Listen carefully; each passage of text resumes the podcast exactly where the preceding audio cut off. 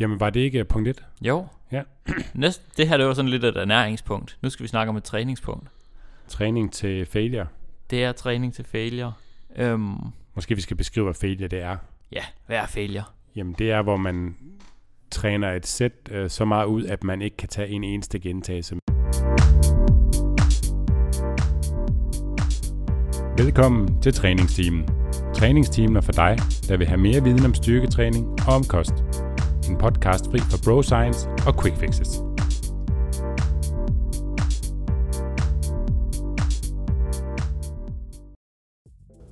Velkommen til episode 142 af træningsteamen. Først vil jeg selvfølgelig gerne sige godt nytår. Og velkommen tilbage til dig, der måske er en fast lytter af træningsteamen. Og hej og velkommen til dig, som måske hører den her podcast for første gang.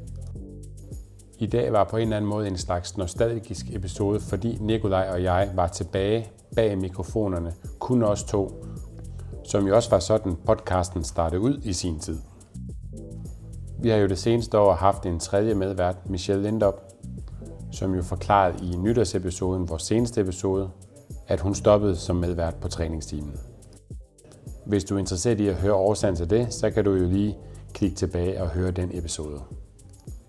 I den her episode, så tager Nikolaj og jeg fat i en god gammel kending, nemlig noget bro science. Det plejer at være en masse sjov ballade, men i dag bliver det en lille smule mere seriøst. For vi skal nemlig snakke om de ting, som de nok havde ret i, eller i hvert fald delvist ret i. Og så kunne det jo faktisk være hyggeligt med lidt feedback på, hvordan I synes, det har været at have kun mig og Nikolaj tilbage bag mikrofonerne igen. Så smid os gerne en besked på Instagram, enten til Nikolaj eller jeg, eller på mail, og fortæl os omkring, hvad, hvad I synes om den her episode, og om det her med, at vi nu er tilbage kun os to igen. Og så er der vist ikke andet end at sige godt nytår igen, og god fornøjelse.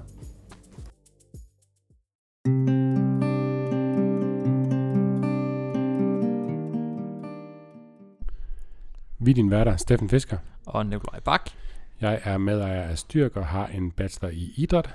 Og jeg er også medejer af Styrk og har en bachelor i medicin med industriel specialisering. Så er det bare os to, Nikolaj. Vi er, vi er tilbage på location i dag, Ja, og øh, derfor så er der ekstra crisp lyd. jeps.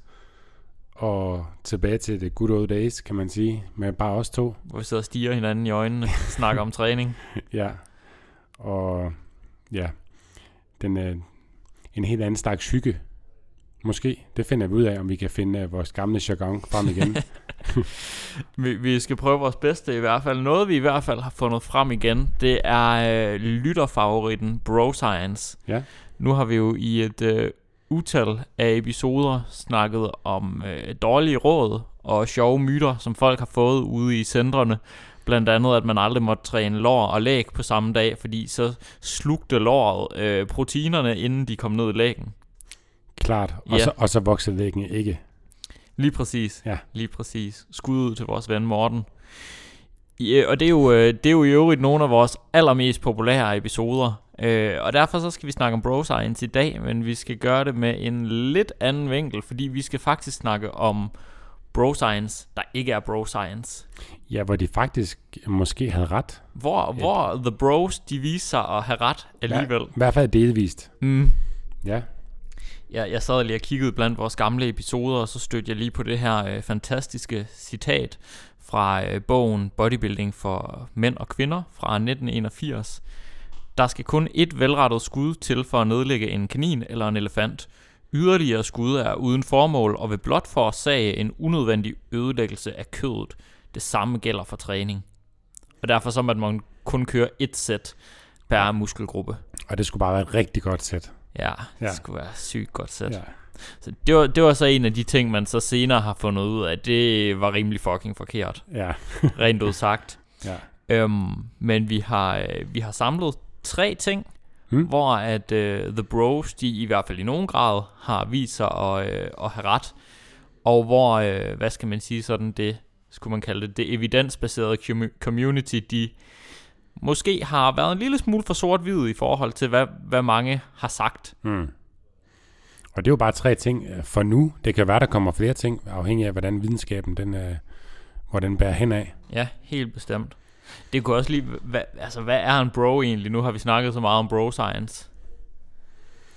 Jamen bro, altså ja, det er jo nok lidt generaliserende, men det er jo ham der, der står... Øh, den lidt store fyr nede i center, der, Ja, der snakker og brøler lidt højt og gerne vil dele ud af alle mulige gudkorn, som der måske øh, formentlig ikke er meget sandhed i. ja. Ja, og jeg tror specielt i den her episode, er det sådan nok lidt de gamle bodybuildere på en eller anden måde. Altså, Mm. dengang i de gode gamle dage med Arnold og, og gutterne der, og, Ja. og noget af det vås, de sagde, men også noget, der faktisk har vist sig at give, give meget god mening alligevel, Mm. og som øh, man måske har været lidt for, øh, for hurtigt til at affeje som, som træningsmyter.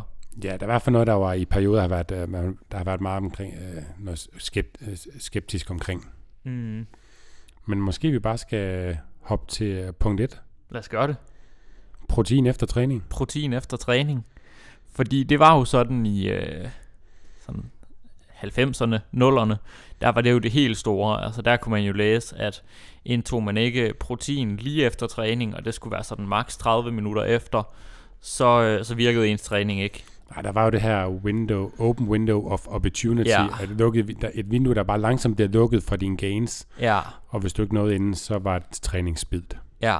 Så man havde de der 30 minutter, hvor vinduet det sådan stod, og så klappede det lige i til allersidst. Ja. Ja. ja. Altså, jeg har da altid taget en proteinshake efter træning. Øh, Det var i hvert fald, da jeg startede, at det var noget, man gjorde. Mm, Det er sådan en vane, jeg har fortsat med. Fordi Ja. jeg synes, at det har ikke været en dårlig vane i min optik, så det har været en, en fin vane. Mere Okay. protein, passende tidspunkt for mig. Ja. Ja, lige præcis. Det giver, det giver dig mere protein, og hvis det er et belejligt tidspunkt at have Ja. en eller anden grundvane om at få mere protein på, Ja. så giver det jo god mening. Øhm, det der så skete, det var, at øh, der kom sådan et, det kalder man et øh, review, med to prominente gutter inden for sådan styrketræningsverdenen, der hedder øh, Alan Aragon og Brad Schoenfeld, Hmm. der havde gennemgået ligesom øh, forskningen i, om protein efter træning, det var vigtigt. Og øh, hvis man læser det sådan lidt overfladisk, så kan man i hvert fald læse, at det ikke det er ikke nær så vigtigt, som vi har troet. Og om man får det lige efter træning, eller to timer efter træning, er sandsynligvis også øh, af meget lav vigtighed, hvis man mm. kan sige det på den måde, hvis man har spist inden træning. Øhm, og mange tog den her litteratur gennemgang, som om, at okay, jamen, det er ligegyldigt, om du får protein efter træning, du skal bare have samlet nok protein. Og det er På- der stadigvæk på mange, dagen, der ja. siger i dag. Mm. Ja, du skal bare samlet spise nok protein over dagen, så er det faktisk ligegyldigt, hvordan det er fordelt. Ja. Øhm, og det er både forkert, sandsynligvis, at det er lige meget, hvordan man har fordelt sit proteinindtag, fordi det er nok bedre at få det over 3-4 måltider, end det er at få en eller to meget store doser protein, hvis vi sådan skal se nærmere på det i forhold til styrke og muskelmasse. Men det ser også ud til at betyde noget, om man får protein omkring træningen specifikt. Mm. Og det skrev de også i det her review. Der står Okay. nede, lige inden konklusionen, der står der, at det nok stadigvæk er en god idé for ligesom at, at være på den sikre side og indtage et proteinholdigt måltid øh, før og efter træning med Mm. 4 timers mellemrum. Ja. Op til, altså fra 3-4 timer og op til måske 5-6 timer, hvis vi snakker sådan større, komplette måltider. Altså som, som der er imellem de to måltider. Ja, Og så træning imellem. altså træningen ligger mellem de to måltider. Ja. Det kan man sige, altså selvfølgelig er det et større råderum, men siger vi nu, at man spiser inden træning, så går der en time, så træner man halvanden time eller sådan noget. Det er der mange, der træner i, sådan mm. styrketræningspas. Så er det jo ikke, fordi man har vanvittig lang tid til at, øh, til at få noget protein efter træning, i forhold til Nej. Deres anbefalinger.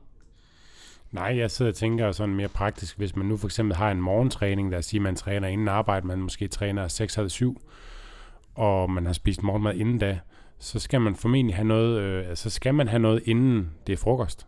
Mm. Ellers er der gået for mange timer. Ja, i hvert fald, hvis man gerne sådan vil have optimale resultater Præcis. af sin træning. Ja, ja, nu snakker vi jo, vi snakker nok i toppen af pyramiden. Selvfølgelig er det jo stadig vigtigst, at du får dit samlede protein på dagen, men Klart. hvis man gerne vil hente nogle ekstra få procenter, så er der måske noget at hente her. Ja. Så øh, om end, at øh, The Bros måske ikke havde helt ret, da de sagde, at protein efter træning, det var det øh, vigtigste i hele verden. øh, også ud over ens personlige værdier og øh, alt muligt andet.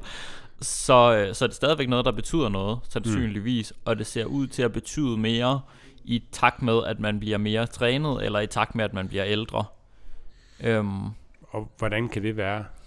Jamen, fordi man kan sige, for ældre, der er det nok noget omkring, at det er sværere at ligesom tænde for proteinsyntesen. Hmm. Altså opbygningen af de her proteiner, som musklerne består af.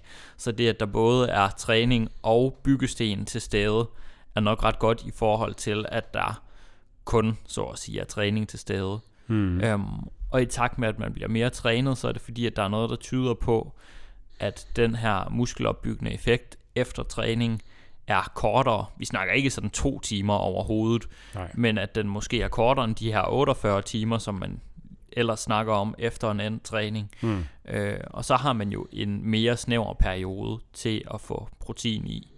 Så der er et vindue efter træning. Det er bare meget større og slet ikke så akut, mm. som man, man måske har troet, men det er stadigvæk af betydning, at man spiser protein omkring træningspasset. Ja. Er, er der noget omkring, hvor meget muskelmasse man har, der kan øge eller sænke vigtigheden af det? Altså, du er klart, at mere træne har jo også en højere mængde muskelmasse. Ja, altså du tænker, hvor stor en dosis man skal have før og efter træning. Ja, men også at du nævnte med, at det måske var vigtigt at få træne, om det har noget at gøre med at mængden af ens muskelmasse, som måske fordi du har en større mængde muskelmasse, kan du også være, kan det være, at du har brug for mere protein hurtigere? Ja, jeg tror, det er noget af det der med, at dels bygger man mindre muskelmasse, når man allerede har meget i forvejen. Altså så er processen langsommere, men den muskel med, hvad skal man sige, den muskelopbyggende effekt efter træning er nok også bare kortere. Hmm. Måske. Det er i hvert fald noget af det, man snakker om. Ja. At det kunne være tilfældet. Så øh, man er altså ikke total bro science og øh, uden gode overvejelser omkring sin træning, bare fordi man tager en shake bagefter. Eller alt muligt andet protein. Det behøver jo ikke være en protein shake. Nej. For mig personligt har det bare været, altså jeg har ikke haft en stor appetit til at spise, så det har bare været nemt at drikke noget. Ja, det er billigt og belejligt. Ja, og så ja, har det bare været en god vane, så at sige, mm. for mhm. mig. Jamen, var det ikke punkt 1? Jo. Ja. Næste, det her det var sådan lidt et ernæringspunkt. Nu skal vi snakke om et træningspunkt. Træning til failure. Det er træning til failure. Øhm, Måske vi skal beskrive, hvad failure det er. Ja, hvad er failure? Jamen, det er, hvor man træner et sæt øh, så meget ud, at man ikke kan tage en eneste gentagelse mere. Så failure er, hvor du altså overhovedet ikke kan løfte en given vægt mere, uanset hvor meget du prøver. Altså, så har du opnået failure. Ja. Og er det, er det også dit indtryk, at det sådan i bodybuilding-miljøet har været meget populært det her med at sige, at man kunne træne til failure, altså at det kun var de aller, aller sidste gentagelser, der måske gav noget? Ja, altså jeg synes også, at jeg mindes, at det har også været mere end det. Altså man skulle også have forced reps, mm. altså hvor man skulle køre så mange man kunne, og så fik man ens uh, marker lige til at, at køre et par ekstra gentagelser med hjælp. Så ja. man lige kunne tage to til tre gentagelser ekstra af bænkpres, hvor han lige løftede lidt i stangen, eller måske kun lige løfte op af, at man sænkede stangen. Altså virkelig sådan til maksimal muskeludmattelse. Ja, man, man kunne også lidt høre det i det her øh, elefant-citat fra, ja. fra Jørgen Albrechtsens uh, bog Bodybuilding for mænd og kvinder. Det var også virkelig den der failure-tilgang, hvor du skal bare køre sættet så langt ud, ja. som overhovedet muligt. Ja. Og så, uh, så er det nok med et sæt. Ja. Og uh, det er selvfølgelig noget vås. Men der er så lidt kommet sådan en, en modpol til det i, igen skal vi kalde det det evidensbaserede community. Folk, der sådan mere snakker om, okay, jamen, hvad er træning baseret på videnskab, ja. hvor der er mange, der sådan, altså, måske går lidt for meget i den anden grøft, vil jeg sige, hvor det bliver sådan noget, at det at træne til failure er i sig selv en dårlig ting, at mm. det bliver beskrevet sådan, øh, og at det er fint at have reps i tanken, og det er også fint at have reps i tanken, men man kan omvendt se på, at der er flere sådan større gennemgange af litteraturen, hvor de også peger på, at okay, træning til failure, eller tæt på failure, er nok øh, ret effektivt for at bygge større muskler. Altså det er bestemt ikke en dårlig strategi. Nej, overhovedet ikke. Og det man også øh, har kigget på, det er jo også, at jo flere reps man kører, jo vigtigere er det også at træne tættere på failure. Så måske det er mindre vigtigt, når man kører 5 til 6 gentagelser mm. ned i den lave ende, og kører tæt på failure, fordi der har du det er et andet praktisk perspektiv, at, at når der har du så tung en vægt, at der begynder teknik nok også at fejle lidt. Ja. Øh, men når du skal op og køre sådan 15 plus, så er det vigtigt, at du kører tættere på fader, men der arbejder du også med en vægt, hvor du te- teknisk burde kunne være med. Ja, Ja, fordi det er jo faktisk noget af det, som de gamle bodybuildere også i nogen grad har vist sig at have ret i. Det er det her med, at man kan faktisk sagtens stimulere muskelvækst med relativt lette vægte. Mm. Altså det skal ikke være under 15 gentagelser, før det virker. Nej. Men i takt med, at man bruger flere, når man bruger, hvad skal man sige, flere gentagelser og lettere vægte, så er det vigtigere, at træningen er tæt på failure, Ja. for at give den der ønskede stimulus. ja, så det handler ikke kun om muskelspænding, altså de kilo, der er på stangen. Man kan sagtens nøjes med færre kilo, og så køre tættere på failure. Mm, ja, og, En anden, en anden ting, det er jo så bare for mange, at det væsentligt mere ubehageligt. ja, klart. Men altså, der er jo også det der, altså no pain, no gain. Det er både noget vrøvl, men der er også noget sandhed i det. Ja. Altså, jeg tror ikke, der er nogen, som har fået resultater af deres træning, der ikke har tænkt, shit, det her det er hårdt, eller det her det gør Nej. altså ondt lige nu. Altså, det betyder ikke, at mere smerte er bedre, eller at træning altid skal gøre ondt, men Nej. man kommer til at blive presset, hvis man gerne vil rykke sig i sin træning. Ja, det gør man. Næsten det, lige meget, hvilket niveau man er på, synes jeg. Ja, altså ikke, at man ikke kan få resultater ude, men man vil formentlig kunne flytte sig mere, hvis man, altså hvis man aldrig har trænet uden at få sved på panden, og føle ens muskler Ja. syre bare lidt til, så, så er der god chance for, at du godt kunne rykke dig hurtigere, hvis du presser dig selv mere. Ja, altså alle synes jo, Bulgarian split squats er frygtelige, Ja. lige meget hvornår man er i sin træningskarriere. Ja. Men de fleste kender det jo nok også, hvis man har dyrket sport, og man blev sat til det der skide intervalløb en gang imellem, og man så spillede fodbold og håndbold. Det var da pisse hårdt. Ja, Men det var jo også det, der virkelig rykkede. ja, ja, ja. Der kunne man også godt snakke om, om no pain, no gain i et eller andet omfang. Ja. Og jeg tror, det er lidt det, jeg sådan har med det der, om at ah, men det, er, det er dumt at træne til failure, eller du behøver overhovedet ikke nærme dig failure for at få resultater. Problemet er, at det, jeg tror lidt, at det gør, at folk de kommer til at træne mindre hårdt, end mm. de egentlig øh, burde er et dårligt ord, men sådan i forhold til, hvad de egentlig gerne vil opnå. Ja, altså man skal selvfølgelig være varsom med, hvornår man gør det, hvad man, hvilke øvelser man gør det Ja, i, fordi det giver klart. mindre mening i døde efter squat, end det gør i en hack squat og leg extension, hvor man Ja. meget nemmere kan gøre det. Ja, Så det, så det skal man selvfølgelig tænke over. men det er nok også bare vigtigt rent for, altså jeg, jeg tænker en gang imellem, så er det en god idé at gå til failure, bare for at finde ud af, hvor meget kan man egentlig presse citronen. Fordi Ja. ellers så er det svært at vide, hvad, hvis vi nu siger, at mange snakker om, okay, jamen, i forhold til muskelvækst, der er fire reps eller mere i tanken er nok ikke særlig godt. Vi skal nok have maks fire reps i tanken på vores Mm. sæt, for at det ligesom er sådan okay stimulerende. Men det kan faktisk være ret svært at vide, hvad fire reps i tanken er, Ja. hvis ikke man har prøvet at køre til, til failure. Ja, det altså. bliver man nødt til at gøre. Det, det, nu, nu følger vi jo begge to ham her, coach Kasim, der snakker, der, der, der ved meget om træning, skal vi sige det på den måde. Mm. Altså han siger også, at han jævnligt bliver nødt til at gå til failure for at finde ud af, hvor failure faktisk er, for at lære at tilpasse sine RPE og RIR-værdier. Ja, For ellers øh, så, så ved han det ikke. Så, så hvis man aldrig har prøvet at lave en RPE 10, altså hvor du direkte går til failure, så kan noget jo godt føles tungt, og så kan du have en overbevisning om, en indbindning om, at jamen, det her, det var, det var med tre rep tilbage i tanken, hvor Ja. du måske kunne have taget seks. ja. Eller endnu mere nogle gange, når man tester Ja, det. Altså, Præcis. Og så har du slet ikke trænet det, øh, du har ønsket eller haft som målsætning. nej, Så, så en gang imellem bliver man, bliver man sgu nødt til lige at presse citronen. lige for at finde ud af, hvad, hvor man ligger. Det er i hvert fald min øh, klare påstand, at de fleste, hvis de prøver at tage en øh, sådan en rep-out, hvor man kører så mange reps, som man kan over hovedet i hack squat eller benpres, eller sådan en, en øvelse, der er rigtig hård, men teknisk er ret sikker at gå til failure i, fordi der ikke sker noget med teknikken i benpres, Ja. i takt med, at man bliver udmattet, så kan man bare tage meget mere, end Ja. man tror. Mm. Og det er fordi 8 gentagelser er pisse hårdt, også selvom man kan lave 12 som Ja. maks antal gentagelser, og Ja. så tænker man bare, at man når grænsen inden. Altså, Ja. det oplever jeg i hvert fald gang på gang, når jeg tester det med mig selv, og når jeg har testet det med klienter, at vi kan typisk presse citronen mere, end vi tror. Ja, og så skal det bogstaveligt talt være indtil man må sætte øh, pladen så at sige i bunden, eller man skal hjælpes op af en kammerat, Mm, ja, så man opnår fedt og ikke bare tænker, ej, jeg kan ikke tage en mere. Du skal bogstaveligt talt ikke kunne komme op. ja. Og, øh, og det er nok ikke sådan noget, man skal gøre i dødløft, og alt efter en squat-teknik er det måske heller ikke der, man skal teste, medmindre man har en god spotter. Øhm, men jeg vil også våge at påstå, i sådan noget som squat, der kan man også nogle gange fejlvurdere, hvor mange reps man egentlig har i tanken, hvis man virkelig okser Uden igennem tvivl. der. Uden tvivl, det, det, det, det er jeg helt sikker på. Jo, øh, jo, jo sværere og tungere løft, eller jo hårdere og tungere løft, jo flere gentagelser er der ofte i tanken, end man tror, fordi det bare er hårdt. Ja, fordi den føles bare tung. Ja, Altså, fordi at, øh, altså 150 og 200 kilo er jo bare, 150 og 200 kilo, det er jo bare tungt. mm, Ja, så man kan hurtigt overbevise sig om noget er rigtig hårdt, for man øh, bare gerne vil have det til at stoppe med at gøre ondt. mm.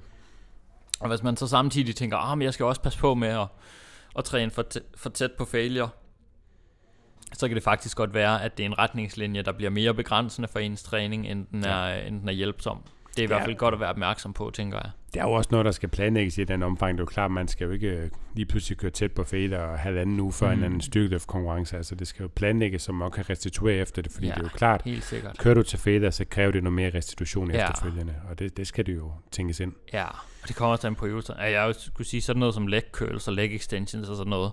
Det kører jeg altid til failure, eller Ja. med dropset eller et eller andet. Mm. Fordi det belaster bare ikke nervesystemet særlig meget. Nej. Altså det er ikke noget, som man sådan går af helt smadret af i mange dage efter.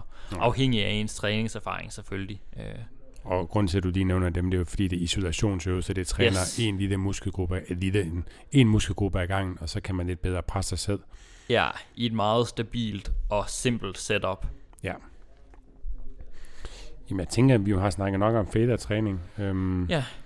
Så kan vi hoppe til dagens sidste punkt. Øh, Mind-muscle connection. Ja, feel the burn, Ja, Put thine into the muscle. Det, det er sådan et lidt fluffy begreb, det der mind-muscle connection.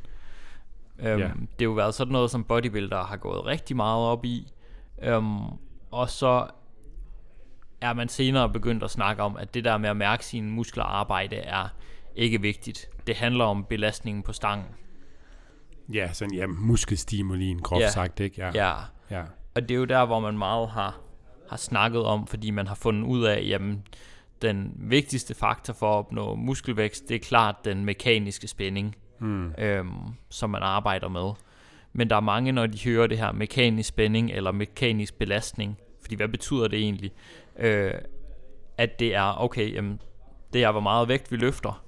Og det kan man sige, det, det er det også delvist, men det er, hvor meget vægt, der ligesom er på den muskel, vi træner, hvor meget spænding der er på den muskel, vi træner. ja, hvor meget den pågældende muskel bliver stimuleret. Ja, lige præcis. Så man kan let tænke, om øh, jo mere vægt der er på stangen i squat, jo mere vil vi altid træne forlåret bedre. Mm. Og det er ikke nødvendigvis rigtigt. Nej, det vil det ikke være, for man kan sagtens gå over i en squat-teknik, der gør, at man ikke involverer forlovene nær så meget. Ja, det kan være, at man sætter sig mere bagud, eller det bliver mere sådan en styrkeløftagtig squat. Jeg skyder hoften meget op Ja. fra bunden og så videre. Kontra hvis vi nu satte hælene op på sådan et skråbræt eller et eller andet, så der lige pludselig kommer rigtig meget knæbevægelse på, så kan man løfte markant mindre, men det har endnu højere arbejdskrav til forlåret, og det kan man også mærke i den øvelse. Og for eksempel i bænkpres er der rigtig mange, der også rapporterer om, at de ikke rigtig mærker brystet arbejde. Mm. Så kan det godt være, at man kan bænke mange kilo, men hvis man overhovedet ikke mærker det i den muskel, man ønsker at træne, som jo formentlig er brystet, og kun mærker det i forskudderne af triceps, så er der jo umiddelbart plads til øh, forbedring der. Eller i hvert fald, at man skal supplere med en anden øvelse. Ja, fordi hvis vi så rent faktisk, og det er jo det der er, hvis vi så rent faktisk sætter folk til noget, der teoretisk, biomekanisk, hvad vi nu skal kalde det, egentlig giver nogle bedre arbejdskrav for at stimulere brystet. Altså det kunne være en push-up med ekstra rom for eksempel, Hmm. eller måske, når jeg siger ekstra rom, så mener jeg ekstra bevægelighedsudslag, øh, range of motion, Hmm. eller hvis det var bænkpres med håndvægte, hvor der igen kommer mere stræk på brystet, Hmm. så matcher de her ændrede arbejdskrav i øvelsen også ofte folks oplevelse. Ja. Altså det er sjældent, hvis man sætter folk til at lave push-ups med ekstra bevægelse på sådan et par håndtag, at Ja. de ikke lige pludselig kan mærke et markant stræk over brystet, og at der er en anden spænding over brystet der i. Det ændrer også typisk deres performance. De er jo ikke nær så stærke, når de lige Mm. pludselig kommer ud i et, øh, et andet bevægeudslag, et Ja. større bevægeudslag. Så, så selvom den her tanke om sådan mind-muscle connection, som om, nej, men det er fuldstændig lige meget, hvor meget vægt du har på stangen, du skal bare føle det i musklen, at den selvfølgelig er forkert, Hmm. så er der altså også ofte en sammenhæng mellem, at vi teoretisk ændrer øvelsen til at være mere stimulerende Hmm. for en given muskelgruppe, om det så er brystet, eller vores lats, eller vores Klart. forlår, og så at folk de rent faktisk oplever det i den øvelse, altså at de oplever den der følelse af spænding. Ja. Omvendt skal man heller ikke gå den anden grøft, og så gå meget, meget ned i kilo, for virkelig kun Nej. at mærke den pågældende muskelgruppe. Fordi så går vi jo også på kompromis for meget med den mekaniske spænding, der er på musklen. så det er ikke fordi, at du skal opleve et intenst pump. Du skal måske bare ikke mærke det i en helt anden muskel. ja. end den du ønsker at træne. Og vi har jo optaget en helt episode tilbage med, med Christian Amli, episode 46, hvor vi går i dybden med det her, hvor vi også snakker en del om, om balletræningen også. Ja. Hvor det er jo en af de ting, hvor man ser mange folk bruge elastikker og så videre, fordi at så mærker man det mere af ballen. Ja. Det er også rigtigt, fordi at man har et statisk spænd på ballen ved at have det Mm. elastik på. Det øger jo tension på ballen, men statisk træning er ikke godt til muskelopbygning, og det tager muskelkraft fra selve bevægelsen i for eksempel en hip thruster eller en glute bridge. Ja. Så, så det giver ikke det giver mere pump på ballen, men det giver mindre stimuli til musklen. Så der er, der er du ude i at overgøre nogle ting. Ja, og det er også fordi, man lidt kommer til at bytte om på sådan følelsen af spænding på en muskel, mm. og den afhænger af, hvor vi er i bevægelsen, og sådan, det er ikke sådan, at man bare sådan puff, får sådan en eksplosionsfølelse i musklen, eller sådan noget, eller sådan, folk de tænker, at mind-muscle connection, det handler om, at det nærmest sådan skal krampe i musklen. Mm. Det er ikke hensigten. Nej. Fordi så er det, man laver sådan noget frog pumps, for eksempel, Ja. hvor man er i sådan en ekstremt dårlig arbejdsposition for ballerne, men at det føles meget i ballerne, fordi man, man opnår sådan en helt krampagtig statisk sammentrækning nærmest, ja. men som ikke rigtig giver noget træningseffekt. I hvert fald ikke den, vi gerne vil have i forhold til at blive øh, større eller stærkere. Nej, overhovedet ikke. Der skulle man stå og give sig selv lammer ned i loven eller sådan noget. Mm. ja, det kan man også mærke i lårene. Ja, det kan man. Det kan også krampe lidt op. Så, så den der idé om, det er sgu nok en, en god idé, hvis man træner efter muskelopbygning eller styrke, og tænker, okay, nu løfter jeg med en teknik, hvor jeg godt kan mærke, der er spænding på det, jeg træner. Ja. Altså sådan, så vi holder lidt igen på, på Mm. vejen ned i vores bevægelser, for ligesom at holde spændet for eksempel, Ja. øh, og ikke bare svinger vægten ukontrolleret op. Mm. Så hænger god teknik i et eller andet omfang også sammen Mm. med mind-muscle connection, eller bare at mærke følelsen af spænding over musklen, når Ja. man træner. Og, og over tid vil man jo også kunne se det på, hvis man, hvis man nu for eksempel ønsker at øge muskelmassen på sit bryst, og man ligesom har trænet en periode efter det med øh, givende øvelser, og det ikke rigtig har haft en effekt, ja. så kan det også være værd at kigge på, okay, er der noget, vi kan optimere rent teknisk? Har jeg et udvalg af øvelser, der faktisk stimulerer min bryst, eller mærker, kunne jeg mærke min bryst mere i de øvelser, jeg har valgt? Ja. Ja, og det er nok der, hvor indgangsvinkelen ofte bør være, som du siger, okay, nu ser vi, hvad vi kan gøre rent teknisk, Mm. for at skabe en bevægelse, der passer bedre overens med at træne. Det er for eksempel tit folks lats, øh, som man kan være udfordret på at få, Mm. et, få et godt stræk over dem, Ja. øh, snarere end det skal være sådan, okay, nu skal du bare føle den her muskel endnu mere, nu skal du bare tænke på at trække den endnu mere sammen. Ja. Så er det tit, bare det, at vi kan lave det rigtige setup i øvelsen, kan tit gøre rigtig meget for ens i gåseøjen mind-muscle connection. Ja, for det er jo svært at gøre en øvelse til at gøre den rigtig god og få den til at føles godt, hvis setupet er dårligt, eller det er en, et dårligt øvelsesvalg. Ja, ja, Så kan du bruge alt for meget unødig energi på at få den øvelse til at fungere, hvis du bare kunne skifte til en anden bedre øvelse. ja. Og det synes jeg tit, fordi man kan også snakke om, at man kan nørde teknik og sådan noget for meget. Men jeg synes godt nok, jeg har oplevet flere gange, hvor vi lige har brugt lidt ekstra tid på, på setupet, en klient og jeg, og måske lige tilpasset nogle ting i split squats, sådan at øvelsen, den føles, altså den føles bedre, øhm, Ja. rent subjektivt for dem. Og så rykker de sig bare helt vildt lige pludselig mm. nogle gange. Og altså om det er fordi, man får en bedre træningsoplevelse mm. af det, eller hvad det kan være, fordi det er jo ikke fordi arbejdskravene bliver ændret sådan helt sindssygt. Det ved jeg ikke. Mm. Men jeg synes bare rent praktisk, det har fandme en, en god effekt tit, det der med at lige gøre sig lidt mere grundig for at finde et setup, som føles godt for den enkelte. Ja, altså det, jeg oplever i hvert fald tit folk, de nævner det, "Ej, nu mærker jeg endelig min lats, eller nu mærker jeg endelig min forlov, og det har de Mm. bare ikke kunne i lang tid på grund af et dårligt øvelsesvalg, eller dårligt setup. Ikke nødvendigvis øvelsesvalg, men setupet til øvelsen, hvor man lige Ja. nogle små justeringer, der tager lidt tid, øh, kan gøre en kæmpe forskel for, ja. Hvordan man, øh, de mærker, at de rammer den muskel, de faktisk ønsker at træne. Ja.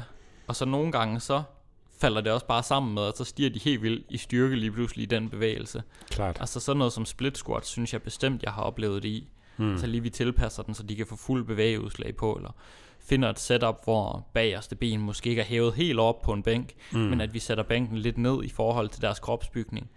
Ja. At så det, at, at setupet føles godt for folk, og det føles komfortabelt at lave bevægelsen, så kan man også bare bedre fokusere på oxygemen deri, og det tror jeg måske også er en del af det. Ja. Det må næsten være vores tre punkter. Ja, vi, Vi snakkede rammer- også om lidt om det her med sådan mind-muscle connection. Det hænger tit sammen med sådan, folk snakker tit om det sammen med følelsen af pump, Mm-hmm. som noget bodybuildere også har gået op i. Øh, og det er jo egentlig også en ting, det der med, at pump, det overhovedet ikke betyder noget. At det er der også nogen, der har snakket om. Ja. Hvor der ser nok ud af til at være en eller anden effekt af det alligevel. Ja, af altså, muskeludmattelse. Ja, af ja. følelsen af muskeludmattelse, at der kommer blod ud i musklen, mm. og at der opstår de der iltfri forhold derude. Ja. Jeg, tror, jeg tror ikke nødvendigvis, det er helt dumt også at tænke, få noget sådan højrep-træning ind, hvor man kan mærke, okay, nu syrer det godt i musklerne, efter man måske har lavet noget, noget tungt arbejde. Ja. Altså, det, er jo, det er jo en stor del af det, der er princippet bag okklusionstræning, som i hvert fald ser ud til at virke meget effektivt. Ikke mere effektivt end almindelig styrketræning, men effektivt til at fremspænde den der muskeludmattelse, som vi lige har snakket om, den er faktisk vigtig. Hmm. Øhm, men så kan man jo lytte meget mere til vores episoder med okklusionstræning, hvor vi havde Thomas Kortebæk på besøg. Ja, rigtig god episode. Jamen, øhm, vi rammer cirka en halv times tid nu, så det er jo... Det er helt øh, perfekt. Det var også det, vi havde at sige, tror jeg. Det tror jeg. Og så, jamen, så vil jeg gerne sige uh, tak for denne gang, og tak fordi I lyttede med. Tak for nu. Det var så afslutningen på denne episode. Hvis du gerne vil læse mere om træningsteamen og det enkelte afsnit, så kan du klikke ind på træningsteamen.dk. Og hvis du har spørgsmål til den enkelte episode eller har forslag til emner, vi kan tage op i en fremtidig episode, så har vi en Facebook-gruppe, som du kan tilmelde dig. Facebook-gruppen hedder Træningsteamen, og herinde er der mange dygtige og kompetente mennesker, som sidder klar til at hjælpe dig. Hvis du kunne lide den her episode og gerne vil høre flere episoder, så er måden du bedst hjælper os med det på, er ved at give os en god anmeldelse i din podcast-app. Det tager ikke mange sekunder for dig, men det gør en kæmpe forskel for os og i udbredelsen af træningstimen. Det er jo netop for dig og for jer, at vi laver træningstimen. For vi brænder virkelig for at hjælpe så mange som muligt med deres kost- og træningsvaner.